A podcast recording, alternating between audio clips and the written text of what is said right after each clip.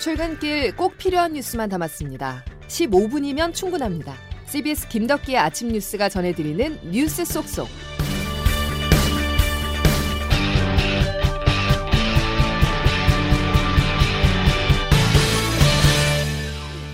여러분 안녕하십니까. 5월 13일 김덕기 아침 뉴스입니다.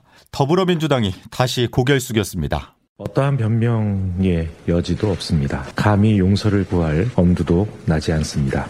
죄송합니다. 민주당 삼선 의원으로 정책위 의장까지 지낸 박완주 의원이 성비위 사건으로 당에서 제명됐습니다. 비슷한 성범죄가 여러 차례 발생했었던 만큼 민주당은 상당히 곤혹스러워하고 있는데요. 조태임 기자 나와 있습니다. 네, 기자. 안녕하세요.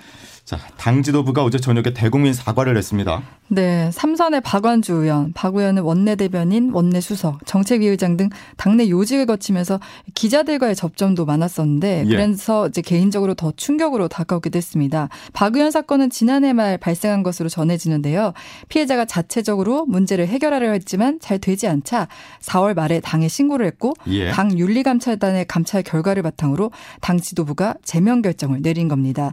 이른바 M번방 불꽃 추적단 출신으로 성비위 무관용 원칙을 밝혀온 박지원 공동비상대책위원장은 이번 사태에 대해 거듭 사과했습니다. 철저하게 진상을 밝히고 예외 없이 최고 수준의 징계를 하겠습니다. 피해자께서 국민들께서 됐다고 하실 때까지 계속해서 사과드리겠습니다. 자, 그런데 추가로 성비위 의혹이 더 있다는 소식이 있잖아요. 네, 어제 공교롭게 박 의원 외에도 여러 건의 보도가 있다라는데 이제 확인되지 않은 내용이 보도된 경우도 있었고요. 일단 어느 정도 확인된 것들을 얘기하면 김원희 의원의 지역 보좌관이 부하 직원을 성폭행한 혐의를 받고 있는데 이 피해자가 김 의원의 측근들로부터 합의를 종용받았다, 2차 가해를 당했다는 내용도 어제 보도됐습니다. 최근 최강욱 의원이 온라인 회의에서 성희롱성 발언을 해 지금 당이 징계를 검토하고 있는 상황인데 최 의원 발언이 알려진 이후로 그 민주당 보좌진 협의회 쪽으로 지금 많은 제보들이 잇따르고 있다고 합니다. 민보협은 더 큰 성비위 문제도 제보받았다 이렇게 밝혔는데 아직 드러나지 않은 문제들이 앞으로 더 나올 수 있다고 예상할 수 있습니다. 어제가 6.1 지방선거 후보자 등록이 시작된 날이었습니다. 그런데 이런 일이 터지다 보니까 아무래도 선거에 어떤 영향을 줄지 이 부분이 관심인데요. 네, 지방선거를 20일 앞두고 생긴 일입니다. 원래 민주당은 어제 저녁 서울 지역 필승 결의대회를 가지려 했는데 이를 취소하고 대국민 사과 기자회견을 연 겁니다. 앞서도 광역단체장들의 성비위로 이미 몸살을 크게 앓았었잖아요. 대선 주자였던 안희정 전 충남지사 수행비서 성폭행 혐의로 지금 수감돼 있고 오거돈 전 부산시장, 박원순 전 서울시장도 성범죄로 지난해 4월에는 보궐선거가 치러졌는데 이 두 지역에서 민주당 완패했었습니다. 그런데 다 지방선거를 앞두고 또 이런 일이 발생하면서 당내에선 또 악재가 터졌다. 왜 이런 일이 반복되느냐에 대한 탄식의 목소리가 나오고 있습니다. 당 지도부 가 이제 박 의원에게 최고 징계 카드인 제명을 전격적으로 결정한 것도 이 선거에 미칠 악영향을 최소화하기 위한 것으로 보입니다. 네, 잊혀질만 하면 이제 비슷한 일이 반복되다 보니 이런 반성 그때뿐인가라는 생각도 들게 하고 선거에서의 악영향은 불가피해 보입니다. 그 짧게만 하나 더 본다면 윤석열 정부 내에서도 지금 성인식과 관련된 논란이 있잖아요. 네, 김성애 대통령실 종교 다문화 비서관 얘기인데요. 김 비서관이 과거에 일본군 위안부 피해자들의 보상 요구를 화대라고 표현해 논란을 샀습니다. 썼는데 이번에는 조선시대 절반의 여성이 성노리기였다 이런 내용의 글을 올린 게 확인됐습니다. 이 같은 발언들은 김 비서관의 외국인 비하, 부적절한 역사관, 성인식을 보여주는 건데 과연 종교 다문화 비서관 자리에 맞는지 의구심이 들 수밖에 없는 상황입니다. 이쯤까지 정리하죠. 조태인 기자였습니다. 자, 이처럼 정치권이 안정을 찾지 못하는 사이에 나라 밖에서는 대형 악재가 연이어 터지고 있습니다. 미국발 경제적 충격에 이어서 북한이 어제 올해 벌써 16번째이자 새 정부 출범 후 첫 무력 시위에 나섰는데요. 대남용 도발이라는 분석입니다. 북한의 의도를 김동빈 기자가 짚어봤습니다.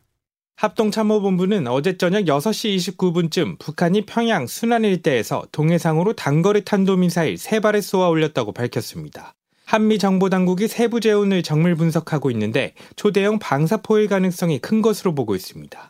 어제 발사는 북한이 지난 7일 잠수함 발사 탄도미사일 SLBM을 시험 발사한 지 닷새 만이자 올해 들어 16번째 무력 도발입니다. 또 지난 10일 윤석열 대통령 취임 후 사흘 만에 첫 도발이기도 합니다. 특히 이번 도발은 북한이 코로나19 확진자 발생을 처음으로 인정하고 전국적인 봉쇄 조치를 내려 무력 시위는 당분간 멈출 것이란 관측 속에서 나온 것이어서 그 배경에 관심이 쏠립니다. 내부적으로는 국가 방역에 집중하면서도 국방력 강화 계획을 변함없이 지속하겠다는 의지를 대외적으로 보이기 위한 의도로 분석됩니다. 대통령실 국가안보실은 김성환 비서실장이 참석한 가운데 안보 상황 점검 회의를 열고 북한의 미사일 발사를 중대한 도발로 규정하고 강력히 규탄했습니다. 김 실장은 제이크 설리번 미국 백악관 국가안보보좌관과의 통화에서도 긴밀한 공조 속에서 한반도의 완전한 비핵화라는 공동의 목표를 진전시켜 나가기로 약속했습니다. CBS 뉴스 김동빈입니다. 북한이 미사일 도발에 앞서서 국가 비상사태를 선포했습니다. 그동안 코로나 청정국임을 주장해왔었는데 돌연 오미크론 변이 확진자가 발생해 6명이 코로나로 사망했다라고 공개했는데요. 공식적으로 북한의 백신 접종률은 0%입니다. 열악한 의료체계를 감안한다면 치명률이 높을 것으로 전망되는데요. 권영세 통일부 장관 후보자는 도울 의향이 있다고 밝혔습니다. 양승진 기자의 보도입니다. 북한은 어제 새벽 김정은 국무위원장 주재로 정식국 회의를 열고 코로나 발병 사실을 처음으로 확인했습니다. 굳건히 지켜온 우리의 비상방역 전선에 파공이 생기는 국가 최중대 비상사건이 발생하였습니다. 지난 8일 열이 나는 평양 사람들을 검사해보니 오미크론 변이 바이러스와 일치했다는 겁니다. 전국적인 전파 상황이 회의에 통보됐다고 한 만큼 평양만이 아니라 북한 전역에서 발병이 이루어진 것으로 보입니다. 사망자도 6명 발생했다고 공개했습니다. 마스크를 쓴 김 위원장의 모습도 처음 공개됐습니다. 김 위원장은 전국의 시군들을 모두 봉쇄할 것을 지시했습니다. 그동안 코로나 의심 사례들을 숨겨왔던 북한이 발생을 대내외 매체를 통해 공표한 건 비밀리에 상황을 통제할 수 없다는 위기감이 반영된 것으로 보입니다. 백신 접종이 전혀 이루어지지 않은 데다 의료체계가 열악한 북한의 현실을 고려하면 확산세나 치명률이 다른 나라보다 훨씬 높을 수 있다는 우려가 나옵니다. 권영세 통일부 장관 후보자는 인사청문회에서 대북 방역 협력에 적극 나설 수 있다고 밝혔습니다. CBS 뉴스 양승길입니다. 윤석열 정부 첫 임시 국무회의에서 코로나19 손실 보상을 위한 추가 경정 예산안이 심의 의결됐습니다. 59조 4천억 원으로 역대 최대 규모인데요. 소상공인 지원에서 대략 70% 정도가 투입되고 나머지는 저소득층과 특수형태 고용 근로자, 법인 택시기사, 문화예술인에게 최대 200만 원의 지원금을 지급한다는 계획입니다. 자, 그런데 돈이 하늘에서 뚝 떨어지는 게 아니죠. 장규석 기자와 잠시 추경 관련해서 우려스러운 점 딱 두 가지만 짚어보겠습니다. 장 기자? 네. 재원 마련 방안이 일종의 가불이 형태죠? 그렇습니다. 이번 추가경정 예산안은 59조 4천억 원입니다. 우리나라 전체 예산이 607조 7천억 원인데요. 거의 전체 예산의 10분의 1을 더 잡은 겁니다. 예. 중요한 거는 이걸 국채 발행, 즉 빚을 안 내고 이게 가능하다. 즉 올해 세금 수입이 53조 3천억 원 정도 더 들어올 거니까 지출 규모도 이만큼 더 잡아도 문제없다. 이렇게 어제 기획재정부가 발표했습니다. 예. 아까 말씀하신 것처럼 미래 수입을 끌어다 쓰는 가불이나 마찬가지죠. 정부에서는 보통 매년 7월에 내년 예산을 짭니다. 세금 수입을 계산하는 식이 따로 있고요. 그렇게 해서 올해 세수가 343조 원 정도 들어오겠다 이렇게 작년에 예상을 했는데 이게 이번에 추경 예산을 발표하는 과정에서 396조 원으로 늘어났습니다. 갑자기 53조 원이 더 늘어난 거죠. 워낙 경제 상황이 복잡해서 그때는 예상치 못한 세금이 올 연말까지 더 들어올 것 같다 하는 게 기재부 설명이었는데요. 예. 그런데 이 설명대로라면 사실 지금 경제 상황이 워낙 불확실성이 큰데 올해 들어올 세금을 정확하게 예측하는 게 가능하냐 이런 의문이 제기가 되고요. 예. 또 이게 가능하다 하더라도 정부에서 운영하는 재정이 이렇게 주먹구구로 바뀌어도 되나 이런 의문이 제기되고 있습니다. 이 더 큰 문제는 이 예측이 들어맞는다면 그나마 다행이지만 이게 엇나간다면 앞으로 빚을 더 내야 됩니다. 그래서 예. 국가 재정에 더 큰 부담이 될 수 있다는 점. 그래서 이 국가 재정의 위험을 더 크게 높여놨다는 점은 문제로 지적되고 있습니다. 예. 민주당은 소급 적용까지 해서 더 지원을 하자라는 예. 입장인데 어쨌든 시장에 60조 원 압박이 풀린다면 물가를 자극하게 되는 거잖아요. 네. 자, 59조 원. 단순 계산해 보면 우리나라 전 국민이 5천만 명 조금 넘는데요. 1인당 100만 원 넘게 훌쩍 줄 수 있는 그런 돈입니다. 예. 이 돈이 시중에 풀린다고 하면 통화량이 늘어나서 돈의 가치는 떨어지고 물건 가치는 올라가는 그러니까 물가 상승으로 이어지게 됩니다. 한국은행이 지금 물가 상승이 너무 심각하니까 금리를 올려서 지금 물가를 잡으려고 하고 있는데요. 그 중앙은행이 금리 인상으로 통화량을 줄여놔도 정부가 재정으로 통화량을 다시 늘려버리면 물가를 잡는 효과가 반감될 수밖에 없습니다. 예. 이렇게 되면 금리를 올려도 물가는 안 잡히고 가계와 기업의 이자 부담만 늘어나는 그런 문제가 발생할 수 있는데요. 당장 그 원달러 환율이 지금 1,300원대를 육박하면서 크게 올라서 수입 물가가 크게 오르고 있습니다. 예. 그 성장률도 당초 예상보다 낮아질 걸로 전망되고 지금 주식시장도 되게 안 좋죠. 우리 경제 상황이 그렇게 좋지 않은 게 지금 문제입니다. 그 이번 추경이 가급적이면 물가를 자극하지 않으면서도 경기를 부양해주는 효과로 연결될 수 있도록 경제정책을 세밀하게 지금 짜야 되는 상황인데요. 예. 당장 올해 세금 수입도 제대로 전망하지 못하는 게 지금 정부 경제팀의 현실이라는 점 참 걱정스럽습니다. 예, 장규석 기자였습니다. 자, 다음 소식입니다. 잉글랜드 무대에서 득점왕 경쟁을 펼치고 있는 손흥민 선수가 오늘 새벽 한 골을 추가했습니다. 3경기 연속골로 득점 선두 리버풀의 살라흐와 단 한 골 차입니다. 리그 경기는 2경기 남았습니다. 김동욱 기자의 보도입니다. 손흥민은 초반부터 아스널을 흔들었습니다. 아스널은 거친 파울로 막아섰지만 손흥민을 제어하지 못했습니다. 다시 한번 손흥민은 오늘 새벽 열린 아스널과 프리미어리그 22라운드 순영 경기에서 21호 골을 터뜨리며 토트넘의 3-0 완승을 이끌었습니다. 시작부터 상대 수비수 홀딩과 신경전을 펼친 손흥민은 전반 22분 헤더 시도 과정에서 페널티킥을 유도했습니다. 이어진 케인의 페널티킥 선제골. 손흥민은 전반 26분과 33분 홀딩의 2차례 경고를 끌어내며 레드카드와 함께 경기장 밖으로 내보냈습니다. 2-0으로 앞선 후반 2분에는 상대 수비가 걷어낸 공을 오른발 슈팅으로 연결해 리그 21호 골도 만들었습니다.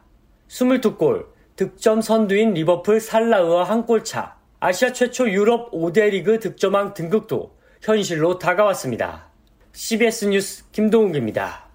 사회적 거리 두기가 해제되면서 지역마다 축제가 열리고 있습니다. 그래서 가볼 만한 축제를 여러분께 하나 소개해드릴까 하는데요. 유네스코 인류 무형 문화유산으로 지정된 충남 당진 기지시 줄다리기 축제가 3년 만에 열립니다.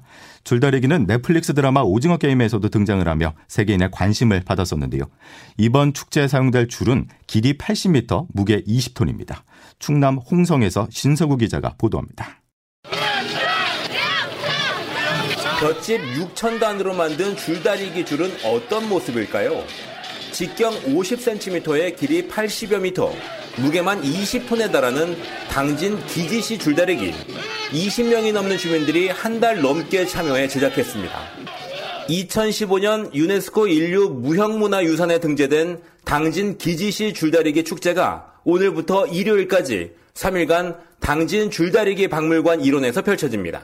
축제 마지막 날 줄다리기 본행사뿐 아니라 전국 스포츠 줄다리기 대회를 통해 언제든 500년 전통을 몸소 체험할 수 있습니다. 당진시 관계자입니다. 토요일 날도 이제 이런 줄다리기를 체험하고 볼 수 있도록 그냥 오시면 됩니다. 예, 현장 오시면 현장에서 장갑 끼고 그냥 참여하시면 됩니다. 장갑도 다 나눠드립니다. 맨손으로 광어를 잡는 재미에 빠져보는 건 어떨까요? 충남 서천 마량포구 일원에서는 내일부터 오는 29일까지 자연산 광어 도미축제가 열립니다. CBS 뉴스 신서구입니다. 코로나19 유행이 감소세를 이어가고 있는 가운데 어제 0시부터 밤 9시까지 3만 1천여 명의 신규 확진자가 발생했습니다. 2주 전 같은 시간대 집계치보다 1만 8천여 명이 적어 감소세가 이어지고 있습니다. 김덕기 아침 뉴스 여러분 함께하고 계십니다. 이제 기상청 연결해서 자세한 날씨 알아보겠습니다. 김수진 기상 리포터. 네, 기상청입니다. 네, 오늘은 비 소식이 있죠? 네, 오늘 남쪽과 북쪽을 지나는 각각의 기압골 영향을 받아서 전국이 대체로 흐린 가운데 곳곳에서 비가 오락가락 이어지게 했습니다. 먼저 제주도는 오늘 낮까지 5에서 10mm 안팎의 비가, 또 오늘 오후부터 밤 사이에는 강원 중남부 내륙과 충남 남동 내륙, 충북과 전북 동부, 전남과 영남 내륙으로 5mm 안팎의 비가 오락가락 이어지겠고요. 그 밖에 경남 해안과 충남 내륙, 경기 동부 지역에서도 빗방울이 떨어지는 곳이 있겠습니다. 이런 가운데 오늘도 동쪽보다는 서쪽 지역이 낮 동안 조금 더 더운 날씨를 보이겠는데요. 오늘 서울의 한낮 기온 26도, 청주 24도, 광주 23도, 원주 대구 21도, 강릉 15도의 분포로 여전히 동서 지역 간의 기온차가 다소 벌어지겠습니다. 하지만 오늘 밤부터 북서쪽에 차고 건조한 공기가 내려오면서 주말인 내일부터는 다시 맑은 하늘을 되찾겠고요. 때일은 더위도 누그러져서 예년 수준의 봄 날씨를 되찾겠습니다. 날씨였습니다. 자, 금요일을 맞아서 한 주를 돌아보게 됩니다. 이번 주는 유독 폭락이란 소식을 자주 전해드린 것 같은데요. 불확실성이 커지면서 주식도 코인도 연일 주저앉고 있죠.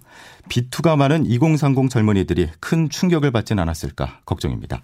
20대 카드론 연체율이 평균을 웃돌고 있다는 소식도 있던데요. 조금 자제하면서 진정할 필요가 있지 않나 생각을 하면서 금요일 김덕기 아침 뉴스 여기서 마치겠습니다. 다음 주에 다시 뵙죠. 고맙습니다.